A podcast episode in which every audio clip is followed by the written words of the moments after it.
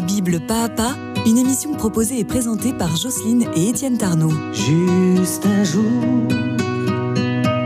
comme celui-là.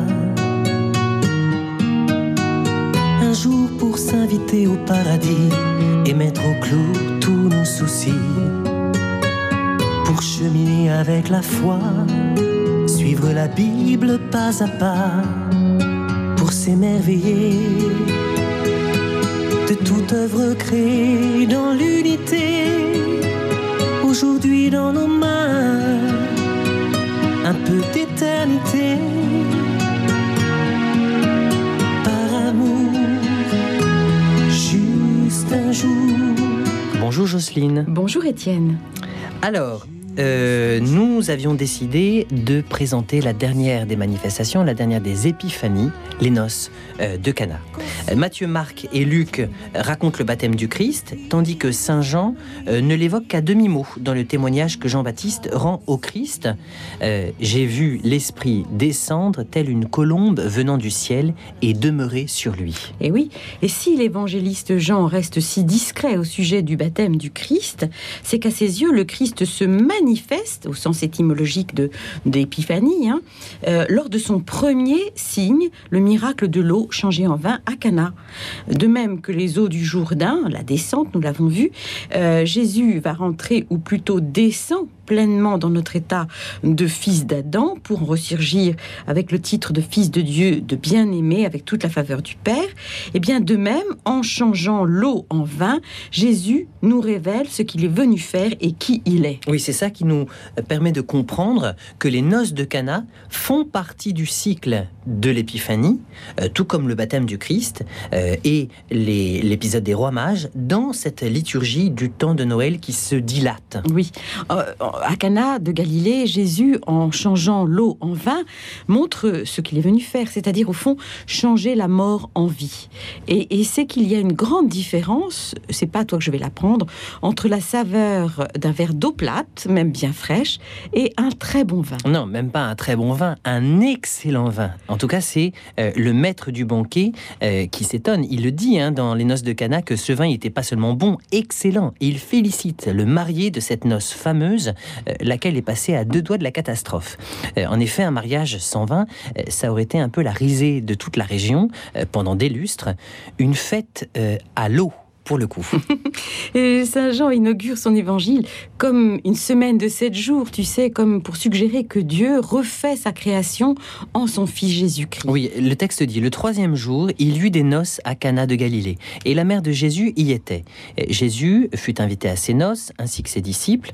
Or, il n'y avait plus de vin, car le vin des noces était épuisé. Ouais, c'est très intéressant de noter ce que Dieu dit à la Genèse, le troisième jour de la création. Oui, que les eaux d'en bas s'amassent en une seule masse, et qu'apparaisse la terre, et de là que la terre verdisse de verdure. C'est donc au troisième jour de la création qu'apparaissent tous les arbres, et parmi eux, le plus précieux d'entre eux, c'est la vigne. Oui, l'œuvre du troisième jour de la création, c'est que l'eau recule au profit de la terre, qui va pouvoir donner ses fruits. En ce jour est apparu le premier jardin. Et pareil, dans les noces de Cana, le Christ, à travers ce miracle de Cana, accomplit l'œuvre du troisième jour euh, en faisant reculer le domaine de l'eau, de la mort donc, pour remplacer son règne par celui de la joie, signifié par le vin, lui qui est la vigne véritable. Oui, et Saint Jean dit, or il y avait là six jarres de pierre destinés aux purifications des Juifs et contenant chacune deux ou trois mesures. Alors, on sait qu'une mesure vaut environ 40 litres, si bien que chacune des jarres contenait environ 100 litres. Euh, Comme le texte précise qu'il y avait 6 jarres, il y avait donc approximativement 600 litres d'eau. Une fois le miracle réalisé, ce sont donc 600 litres du meilleur vin qui, qui ont été servis. Bien plus qu'il n'en faut pour une noce de village, autrement dit un véritable déluge de vin. Mais pourquoi le Seigneur euh, fait une telle démonstration de, de force là où il aurait pu juste se contenter de sauver la mise? Il lui aurait suffi de changer juste la, la quantité nécessaire pour tirer facilement cette, note, cette noce d'un mauvais pas. Oui, mais le Christ change le, euh, en vin une telle quantité d'eau, c'est parce qu'au fond, il est venu nous dire une chose. Il inaugure un nouveau déluge. Oui, alors on sait qu'Israël a gardé un usage euh, pour réactualiser l'œuvre du déluge dans la vie du peuple euh, d'Israël. C'est ce qu'il appelle le mikvé, littéralement amas d'eau. Euh, c'est l'une des institutions de base de la vie communautaire juive. Oui, il s'agit d'un bain rituel que dans lequel on doit se plonger à chaque fois qu'un événement de mort atteint le fidèle, afin d'y être recréé, de renaître. Euh, c'est le cas, par exemple, pour un deuil, après des péchés graves, après les règles, les menstruations, après une naissance, afin de pouvoir à nouveau, j'allais dire, être prêt à donner la vie. Oui, ce bain euh, dans le mikvé est aussi un rite qui prépare un prosélyte, par exemple, à devenir juif euh, avant de recevoir la, circoncision. Oui, et à cause des 600 ans de Noé, quand il entre dans l'arche et, que les écluses du ciel vont s'ouvrir, eh bien, le mikvé contient au moins 600 litres d'eau de pluie ou d'eau courante, pas d'eau stagnante, pour toujours, euh, qui soit toujours venue du ciel, hein, pour qu'elle porte ainsi sa part de divin. Oui, alors dans, dans certains cas, c'est pas 600 litres, on se contente juste de 40 CA, c'est-à-dire bon, la moitié en gros, 300 32 litres, mais on a toujours le 40, euh, comme le nombre de jours et de nuits euh, pendant lesquels la pluie euh, du ciel est tombée lors du déluge. La référence au déluge. Les six jarres de Cana étaient donc destinés aux purifications servant à remplir le migvé, le bain rituel où l'on renaît. Mais le Christ va se, permettre, j'allais dire, de le changer en vin. Oui, mais on ne se purifie pas avec le vin, on le boit afin qu'il donne de l'entrain à la fête, lui qui réjouit le cœur de Dieu et des hommes. D'ailleurs, ce qui est intéressant, euh, c'est de, euh, d'éclairer euh, le fait que, à six reprises dans ce passage, le mot vin, yaïn en hébreu, est évoqué. On sait que yaïn, tu nous l'as déjà dit, a pour valeur numérique 70, c'est-à-dire le nombre des nations conformément au nombre de langues différentes qui se parlaient dans le monde selon la tradition juive. Ainsi, yaïn a un rapport avec les nations, c'est-à-dire avec les païens, avec nous, les gentils, et euh, donc avec l'évangélisation. Exactement. Et, c'est pour ça que Jésus va procéder à un déluge de vin, c'est-à-dire une nouvelle création au bénéfice de tous les hommes. Oui, on, pourrait dire que le vin de l'ancienne alliance, bah, il était épuisé, et c'est Marie qui s'en aperçoit, parce qu'en elle culmine toute l'espérance d'Israël. Elle dit d'ailleurs, ils n'ont pas de vin, et non pas ils n'ont plus de vin. C'est le signe que cette création, soumise au péché et esclave euh, du démon par la peur de mourir, elle est impuissante l'ancienne alliance a donné à l'homme le bonheur, le vin, l'allégresse et la communion. Oui, et la Vierge vient donc, elle est citée la première, c'est elle qui a été la première, et elle vient demander au Christ un nouveau déluge, une nouvelle création, et le Christ sait qu'elle ne sera possible qu'en passant par son heure c'est-à-dire par la croix et la mort. C'est pourquoi il va rabrouer sa mère en lui disant que son heure n'est pas encore venue. Oui, il lui dit Femme, que me veux-tu? Alors, cette interrogation, elle est assez difficile à interpréter. D'un côté, on a ce terme femme qui est respectueux en araméen. C'est d'ailleurs celui que utilise Eliezer pour s'adresser euh, à la mère de Rebecca. Dont il demande la main. Voilà. Mais couplé à ce euh, que me veux-tu, qui est vraiment désobligeant, euh, la réponse du Christ est curieuse dans ces noces de Cana. En effet, c'est l'expression employée par David à l'encontre, à l'encontre d'Abishai euh, à propos d'un certain Shimei qui est en train de l'insulter. Euh, Abishai lui dit Écoute, tu veux que je traverse et puis je lui règle son compte Et euh, David lui dit Mais que me veux-tu? C'est-à-dire, textuellement, quoi à moi et à toi? En clair, écoute, lâche-moi. pourquoi tu t'occupes de moi? C'est à moi de régler les choses. C'est comme si le Christ disait à sa mère Veux-tu vraiment que je monte tout de suite sur la croix pour changer l'eau du péché en vain de la résurrection Tu es si pressé que j'entre dans ma passion? Mm à ce titre, il est vraiment très touchant de noter que c'est par cette euh, formule euh, qu'il lui dira euh, sur la croix, toujours selon Saint Jean d'ailleurs, Femme, voici ton fils, en lui désignant l'apôtre Jean. C'est comme si cette expression de femme, c'était l'expression que l'on trouvait toujours dans la bouche de, de Jésus lorsqu'il parle de son heure et de sa mort. mais alors qualifier sa mère par ce terme, c'est aussi faire d'elle la femme, la nouvelle Ève, la mère des vivants. Oui. Et tu as remarqué que la Vierge, loin de s'offusquer, a compris le message et elle fait comme si son fils avait déjà accepté, euh, qu'il était d'accord et elle va commander tout de go au serviteur faites tout ce qu'il vous dira. Et ça, c'est très, c'est très beau parce que ça fait euh, allusion à un passage de l'Ancien Testament. C'est exactement le même commandement qu'avait fait Pharaon aux Égyptiens au bénéfice du patriarche Joseph, afin que celui-ci les sauve de la famine quand le blé manquait et non pas quand le vin manquait. Oui, et Marie apparaît donc à ce moment-là, à juste titre, comme la médiatrice de toute grâce. Mais plus encore, ce que Joseph, fils de Jacob, a fait pour le blé, autrement dit pour le pain, eh bien Jésus, fils de Joseph, lui aussi, le fera pour le vin. Oui, et en fait, ainsi, à travers le pain et le vin de l'Eucharistie, euh, on pourrait dire que euh, ces deux symboles ces deux espèces eucharistiques encadrent toute l'écriture. Joseph le Juste a donné le blé aux Hébreux, mais aussi aux païens.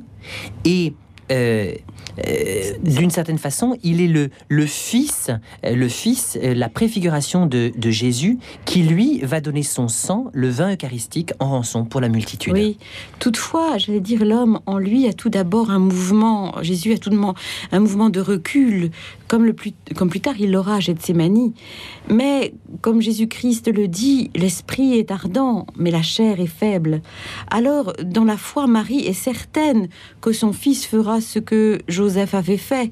Il va donner le vin là où son aïeul avait donné le pain. Elle n'en doute pas. Oui, alors le vin de Cana, si, abondant euh, qu'il évoque le déluge, nous l'avons vu, euh, c'est donc le signe d'un banquet eucharistique qui est euh, inépuisable. Et ce qui est touchant, comme nous l'avons vu, c'est que Yaïn, le vin, répété à six occurrences dans ce, dans ce passage, signifie que le Christ est là, que le royaume est arrivé et que la fête euh, d'une certaine façon, la joie sont accessibles moyennant la foi de la Vierge Marie. Oui, c'est vrai. Euh, Cana, euh, pour Saint Jean, c'est l'évocation, l'explicitation du rôle du baptême. Cet épisode est également lié à la nativité parce que, euh, par un lien d'évidence dont Jésus parle à Nicodème, à moins de naître. oui, oui, il lui dit à moins de naître d'eau et d'esprit, nul ne peut entrer dans le royaume de Dieu. Voilà, c'est-à-dire que sous les lumières de Noël et le folklore de la crèche, eh bien c'est déjà le murmure de l'eau lustrale de Pâques qui affleure. C'est-à-dire que au fond de Noël à la Chandeleur, qui, célèbre la présentation de Jésus au temple euh, et le temps nécessaire à la purification de la Vierge, eh bien on compte 40 jours, euh, c'est-à-dire toujours cet écho au, déluge. Et là encore, euh, on est dans la manifestation. Donc ça nous semble important de, clore euh, cette présentation du, temps de Noël avant de revenir euh, euh, à notre Bible pas à pas avec le cycle d'Abraham en faisant un petit coup de projecteur sur la fête de la Chandeleur. cette fête de la Chandeleur, donc le, 2, février, on, va la fêter, elle combine deux fêtes, on pourrait dire, la présentation de signes, la, la présentation de Jésus au temple et la purification de la Vierge Marie. à cette date d'ailleurs, on va ranger la crèche qui aura été désertée puisque le Christ va faire son entrée dans le temple, prenant ainsi possession de la maison de son père. Et Saint Luc répète deux fois cette expression dans, cet évangile, loi du Seigneur. Eh bien, la première euh, loi du Seigneur à laquelle il fait référence, c'est en citant l'Exode qui impose de consacrer tout premier-né qui ouvre le sein maternel parce que Dieu a arraché son premier-né, Israël, à la servitude d'Égypte, à l'idolâtrie. Oui, et la seconde euh, euh, expression, loi du Seigneur, euh, c'est quand Luc évoque la purification de la femme telle que la relate le Lévitique, en disant qu'elle, qu'après les 40 jours au total, suite, à l'accouchement, euh, son corps n'a pas pu recouvrer la possibilité euh, de, donner à nouveau la vie. C'est-à-dire qu'il faut 40 jours euh, avant que, euh, le, que de retourner à une vie normale. Exactement. Alors, euh, et le texte dit euh, que, que, que, la femme, à ce moment-là, elle offrira un agneau d'un an en holocauste, et si elle est incapable de trouver la somme nécessaire pour une tête de petit bétail, elle prendra deux tourterelles ou deux pigeons, et le prêtre fera sur elle le rite d'expiation, et elle sera purifiée. Certains disent que euh, Joseph et Marie étant pauvres, ils ont offert le sacrifice des indigents avec ces deux, ces deux colombes. Mais euh, Saint Luc ne dit rien de tel. Dans les bras de Marie, regardons ce qu'il se passe quand ils entrent dans le temple. Il y a l'agneau pour l'Holocauste dans la personne de Jésus. L'agneau de Dieu qui enlève le péché du monde. Et dans les mains de Joseph, son époux, il y a les deux tourterelles nécessaires au sacrifice pour le péché. Oui, mais pourquoi est-ce que c'est Joseph qui porte les tourterelles et non pas la Vierge Marie? Pour sa purification ben, C'est parce que Marie, l'Immaculée Conception, qui porte l'agneau sans tache, eh ben, elle n'a pas besoin d'être purifiée au sens de la loi. Mais en Joseph, le juste, elle, elle se soumet à la loi. C'est-à-dire, à travers le geste de son époux, elle se soumet à la loi. Quand Marie offre son fils en holocauste, Joseph offre l'oblation du péché. Et on pourrait dire que l'ancienne et la nouvelle alliance sont alors réconciliées euh, entre ses mains sous la forme de l'une et de l'autre des deux colombes. Alors, le texte biblique de l'Évangile continue euh, en disant Et voici qu'il y avait à Jérusalem un homme du nom de Siméon. Ce Siméon, il est en lien avec l'Ancien Testament, évidemment. Oui, ce Siméon, à laquelle, euh, auquel Saint Luc fait, fait, écho, dans cette fête, il, est, il commémore en fait la victoire des Asmonéens derrière Judas Maccabée et ses frères, dont Siméon le sage, qui avait battu Antiochus Épiphane. Les Grecs alliés aux Syriens avaient eu l'idée de, réduire Israël en l'empêchant d'accomplir le rite sacré le plus, le plus sacré du temps l'allumage quotidien de la grande menorah, le chandelier à sept branches, référence aux sept jours de la création. Oui, et pour ce faire, il s'était donc acharné à briser toutes les ampoules d'huile d'olive pure cultivées dans la ville de Tekoa euh, par la tribu d'Acher. Et justement, euh, le fils de Mattathias a découvert une unique ampoule, euh, toujours scellée, du sceau de son père Mattathias. Et c'est lui qui a rallumé la, la menorah posant un acte de foi, car l'ampoule euh, ne pouvait se consumer plus d'un jour, et cependant celle-ci dura huit jours, temps rituel nécessaire à la confection du précieux combustible.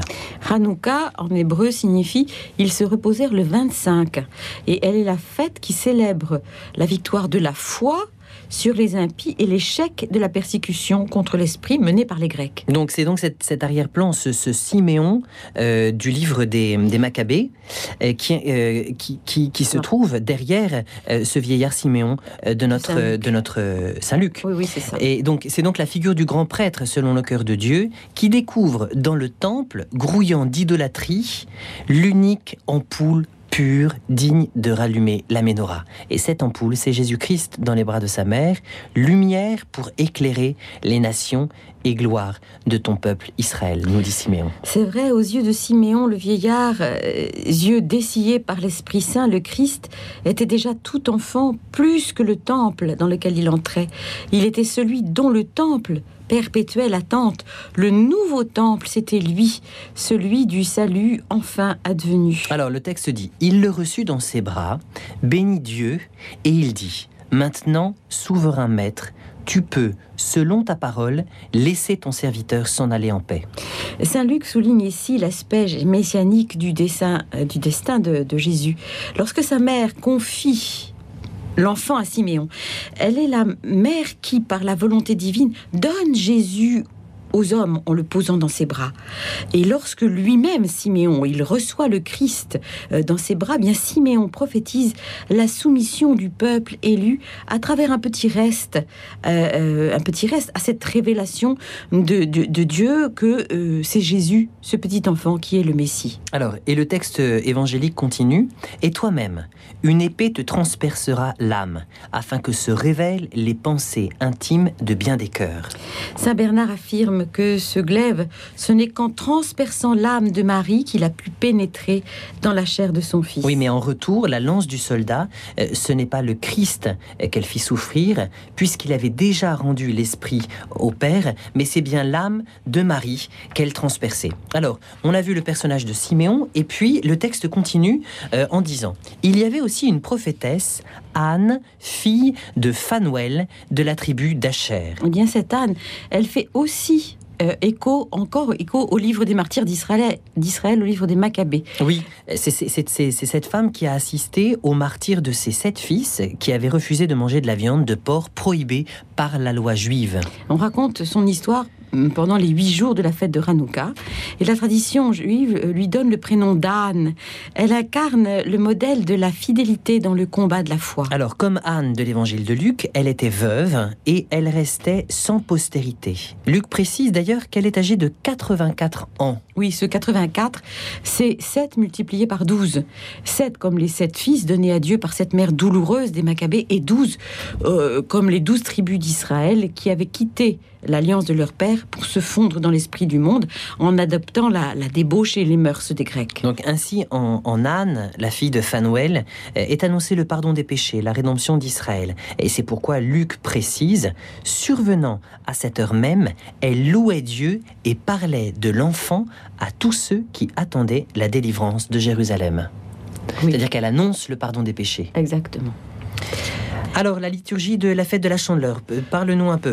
Eh bien, euh, les usages qui s'y rattachent reflètent cette lumière qui gorge ce dernier jalon de Noël, avant qu'on retourne, euh, j'allais dire, au temps ordinaire. En effet, la messe de la Chandeleur comporte une procession faite avec des cierges allumés devant la crèche et puis on s'en va, on quitte la crèche et on va porter ces cierges en procession jusqu'à l'hôtel principal pour les installer sur des porte-cierges et former ainsi de véritables buissons ardents autour de l'hôtel. Oui, alors ce signe manifeste le départ de la crèche de Jésus, qui est la lumière des nations, et son entrée dans le temple, telle la Shekinah de Dieu dont parle euh, Ézéchiel. Alors la chandeleur, elle est pour tous les enfants euh, associés, et d'ailleurs même pour les adultes, aux crêpes. Euh, que l'on fait tournoyer comme des soleils, une pièce d'or dans le creux de la main, euh, gage d'une euh, prospérité future. En effet, il y a un dicton qui prétend qu'à la chandeleur, l'hiver s'en va ou prend vigueur. Et oui, parce que euh, février, c'est le mois des fièvres, comme son nom l'indique. Il a une triste, très triste réputation parce qu'on y mourait beaucoup de froid, de maladie, d'épuisement, parce que la disette survenant, euh, survenait si le printemps n'arrivait pas et que les provisions, eh ben, la nourriture étaient déjà épuisées depuis l'automne. Les, les, greniers étaient vides. Alors cet usage des, crêpes vient donc, j'allais dire, de, de, de, sociétés rurales, du paganisme, on pourrait dire, euh, qui, est, qui est souvent pétri de d'où la pièce d'or dans le creux de la main. Alors, on verse dans une jatte euh, les derniers œufs, la dernière farine, le peu de lait qui restait. On faisait alors un, véritable acte de foi, on pourrait dire, et, on appelait en retour par cette générosité la bienveillance de Mère Nature, et par les crêpes tournoyantes, magiquement, on invitait le retour du soleil. L'Église, euh, je l'ai je le dis toujours, à catéchiser ses usages en voyant dans ce jeune soleil de février le symbole du Christ, soleil sans déclin. Alors, à l'issue de la célébration de la chandeleur, on veillera à rapporter euh, chez soi les chandelles qui ont été bénies lors de la procession de la, de la chandeleur. Et ces chandelles, on leur impute des, de, réelles vertus, euh, non seulement pour soigner les malades, et aussi pour écarter la foudre. Oui, en les allumant au chevet des souffrants ou les jours de rage, eh bien, on cherche à éloigner les forces de la mort par la seigneurie de Jésus, par la lumière qu'il est venu, rompre les ténèbres, et celui devant qui tout genou, fléchit au ciel et sur la terre. Voilà ce que signifie cet allumage des bougies de la chandeleur. Alors avec la chandeleur, nous arrivons et nous avons parcouru tout euh, le cycle de Noël, et on a pu s'apercevoir de la formidable richesse euh, symbolique de ce temps propice à l'émerveillement. Alors vous pouvez retrouver le contenu de toutes ces réflexions, remarques sur le temps de Noël dans le livre de Jocelyne Tarnot, Si Noël m'était compté, euh, paru aux éditions Cariscript. Euh, n'hésitez pas euh, à nous envoyer vos remarques sur le mail de l'émission qui est bible pas à pas gmail.com. Bon dimanche, Jocelyne. Très bon dimanche, très bonne semaine, Étienne, et bonne semaine à tous, bien sûr. Juste un jour comme celui-là pour s'inviter au paradis et mettre au clou tous nos soucis. Pour cheminer avec la foi, suivre la Bible pas à pas, pour s'émerveiller de toute œuvre créée dans l'unité. Aujourd'hui dans nos mains, un peu d'éternité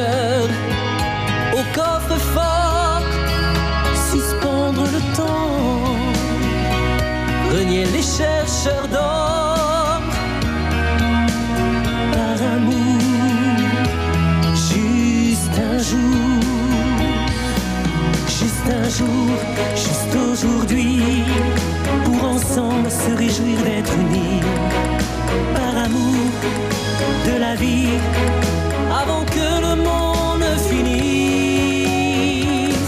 Juste un jour.